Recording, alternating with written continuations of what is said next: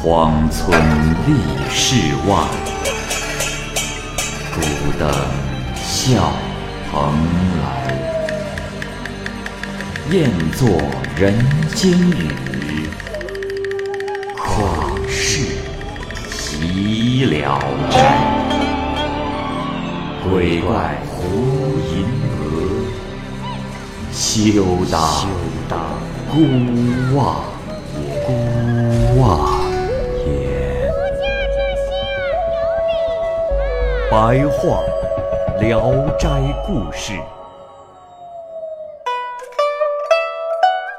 《聊斋故事》之董公子，蚂蚁播讲。山东青州董可威尚书家家法森严，内宅和外边的男女啊不敢说一句话。一天，有一个丫鬟和男仆在中门外调笑，董公子看见了，便怒加斥责，二人也就随即跑开。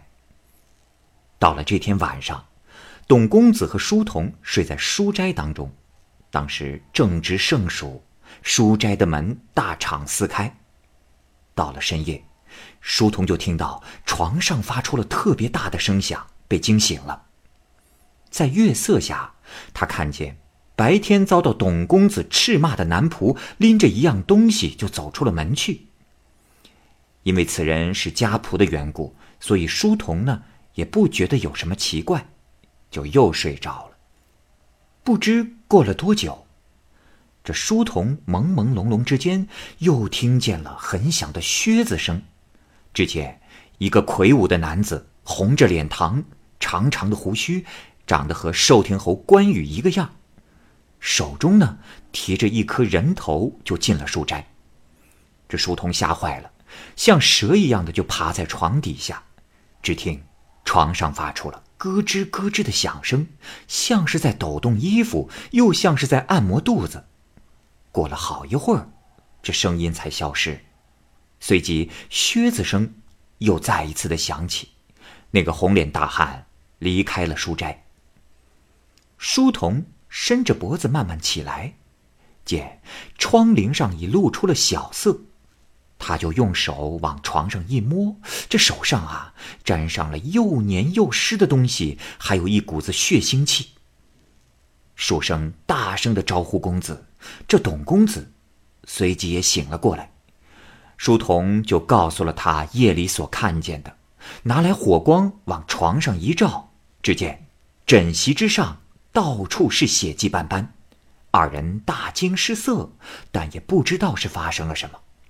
正在这时，忽然官府的衙役敲门，董公子急忙出去见客。衙役见到他是十分的惊愕，嘴里连说怪事。询问之下，那衙役才说：“啊，公子啊，呃，刚才在衙门前有一个人神志迷惘，大声说我杀了家里的主人。众人见他衣服上有血迹，就把他捉来报告了官府。”在审问之后，得知，呃，是公子您的家仆。呃，他说已经把公子您给杀了，把头埋在了关帝庙旁边。呃，我们去那里检验，发现土坑还是新挖的，只是并没有见到人头，故来董公子家前来查看呐。董公子听了，又吃惊又奇怪，赶快来到公堂。一看那人正是同丫鬟调情的仆人，董公子就讲述了昨天夜里家中发生的怪事。县官听了之后，十分的惶惑不解，就把那仆人重重的责罚了一顿，就释放。董公子呢，也不想和小人结怨，就把那个丫鬟许配给了男仆，让他们一块离开了。过了几天。和这个男仆一墙之隔的邻居夜里听到了仆人房中发出一声天崩地裂的巨响，就急忙起身去招呼他们，没有人应声。推开门进去一看，这夫妇俩和那张床全被齐刷刷的断为两半，这木头和肉体上都留下了砍过的痕迹，好像是一刀就砍断的。关公显灵的事迹非常的多，只是没有比这件事情更奇特的了。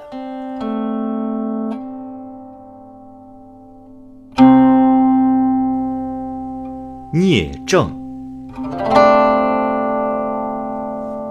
怀庆府的陆王昏庸荒淫，他时常到民间去，看见容貌美丽的女子就抢来霸占。有一个王生的妻子被陆王看见了，便派马车直接闯入王家，这王家的女子哭嚎着不肯顺从，被强行抬了去。王生呢？逃了出来，就隐藏在了聂政的墓旁，希望妻子由此经过，远远的和他做最后的告别。这里注释一下，聂政呢是战国时的韩国人，是春秋战国四大的刺客之一。聂政年轻的时候以侠义著称，因替人除害而杀了人，所以啊，带着母亲和姐姐就到齐国去避难。做了屠夫，以卖肉为生。韩大夫严仲子因为在朝野上和丞相侠类啊两个人明争暗斗，结下了仇。严仲子就一心想要除去侠类，所以啊，听闻了聂政的侠义之后，就带着厚礼来到了齐国。在聂政为其母亲庆祝寿辰的那天，献上了厚礼，并且和聂政结为了好友，告诉聂政。自己想要杀掉侠类的想法，而聂政呢，是一直等到母亲死后，又守了三年的孝之后，独自一人带着一柄剑来到了韩国的都城杨迪，并且以势不可挡之势刺杀了侠类。聂政啊，因为害怕连累到自己的姐姐，所以在刺杀侠类之后，就用剑毁掉了自己的面庞，挖掉了双目，剖腹自杀了。而他的姐姐在听闻此事之后，就来到韩国来认尸，伏在尸体上痛哭，并且撞死在了聂政的尸体前面。不久，妻子过来了，望见丈夫大哭着扑倒在地，王生也悲从中来，不觉失声痛哭。仆人们知道这个哭的人就是王生，就想也把他抓住，痛打一顿。就在这时，这聂政墓中突然走出了一个男子，手握钢刀，气概威猛，严厉地说：“住手！我是聂政，良家妇女怎么可以强占？念你们身不由己，姑且饶恕你们，捎个话给你们无道的陆王：如果不改掉他的恶行，不久就让他的脑袋搬家。”众仆从吓坏了，扔下车子和女子就逃跑。这时，男子又进入到墓中不见了。王生夫妻俩给聂政的墓又是谢恩又是叩头，但是还是害怕陆王的命令再次下达。可是啊，过了十多天，再也没有陆王来抓人的消息，心里这才安定了下来。陆王的淫威从此也稍有收敛。意史是说：“我读《史记·刺客列传》，唯独佩服聂政。他奋不顾身报答知遇之恩，有豫让的仗义；光天化日之下敢于行刺韩相侠类，有专诸的勇猛。此前自行毁容。”不牵累骨肉亲人，有曹沫的智慧。至于说荆轲，力量不足以谋杀无道的秦王，使他挣断衣襟逃走，自己却自取灭亡。他轻率的借来樊将军的头，何日才能还上？这是千古的遗恨，也是为聂政所耻笑的。我从野史上闻之。荆轲的坟墓被羊角哀、左伯桃的魂魄掘开了，果然如此。那么荆轲活着没有成名，死后还丧失了义。再看聂政怀抱义愤而惩治荒淫的壮举，为人的贤良和不孝，又作何感想呢？是啊，聂政的贤良由此。越发确信不疑。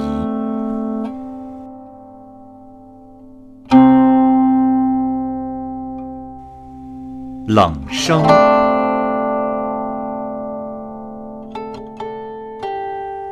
平城县有个冷生，年轻时最为的愚钝，二十多岁了还不能掌握一部经典。忽然有只狐狸来和他亲密的住在了一起，人们啊常常会听到他们彻夜的交谈。即使有好友追问他，冷生也不肯泄露。就这样过了好多天，他忽然精神失常了。每当他拿到一个题目写文章，就要把门关起来呆坐。不久呢，就会哈哈的大笑。人们偷偷的去看，他呀又手不停笔，一篇八股文章就写出来了。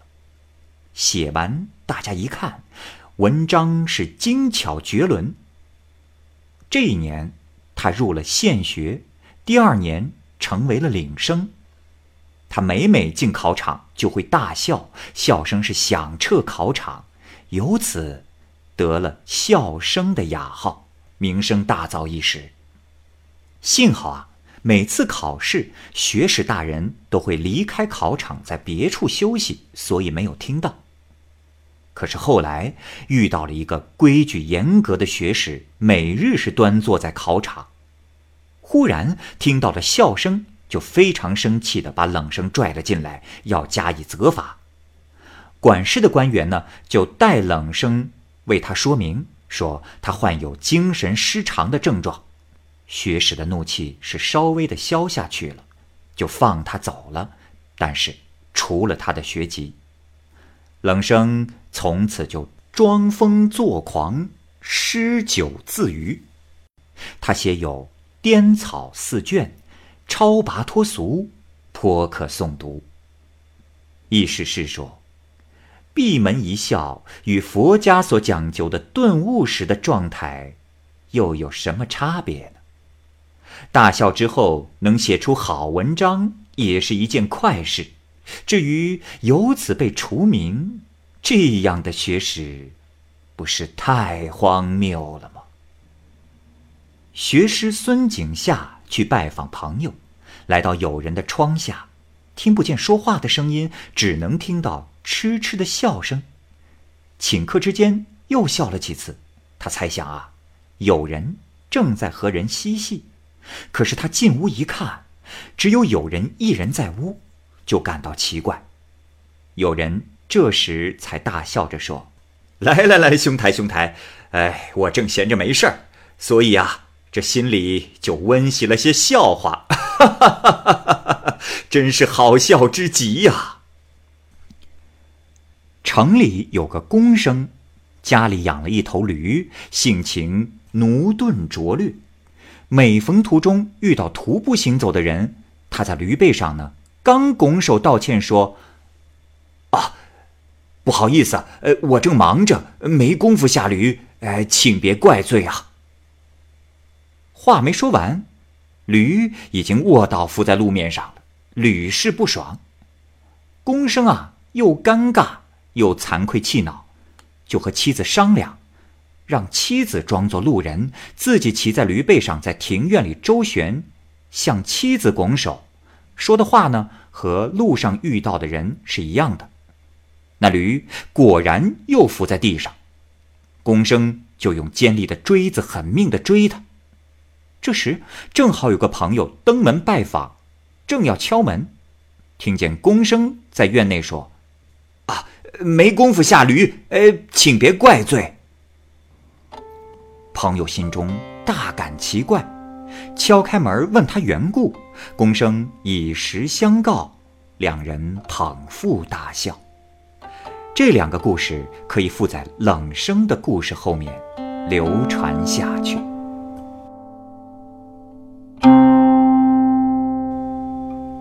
山势，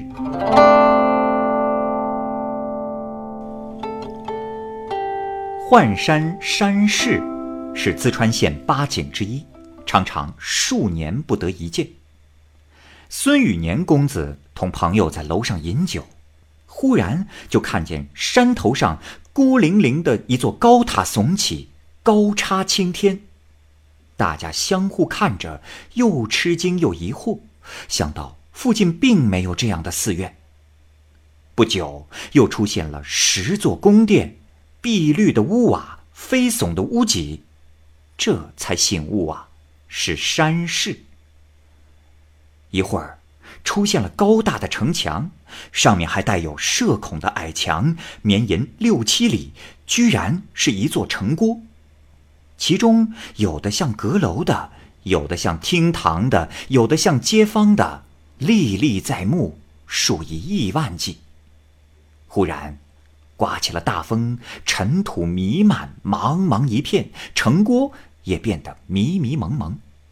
一会儿，风停了。空气清朗，一切呀，又都化为乌有，只有一座高楼连接霄汉，每层五扇门窗都敞开着，一层有五个透明之处，透出楼后的天空，一层一层的数上去，楼越高，透明之处就越少，数到第八层，透明之处就变成了星星点点，再往上就昏暗缥缈。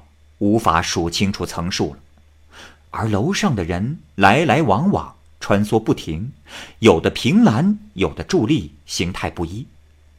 过了片刻，楼渐渐的低矮下来，可以看到楼顶；又渐渐地变得像平常的楼阁，又渐渐地变得如同高大的屋舍，一下子又变得像拳头，像豆粒大小，于是。就看不见了。又听早起赶路的人说，看到幻山上有人烟和集市店铺，与人世间没有什么区别，所以人们又把这样的幻山山势成为鬼市。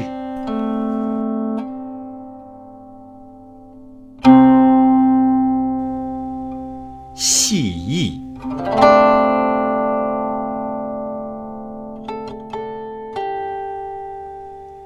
同乡某人，轻薄放荡无赖。他偶尔在村外游玩，看见一个少妇骑马过来，就对同游的伙伴说：“哎，我可让他笑笑，你们可信否？”众人不信，约定和他赌一桌酒席。某人立即奔向前去，来到马前，连声叫道：“我要死！我要死！”于是啊。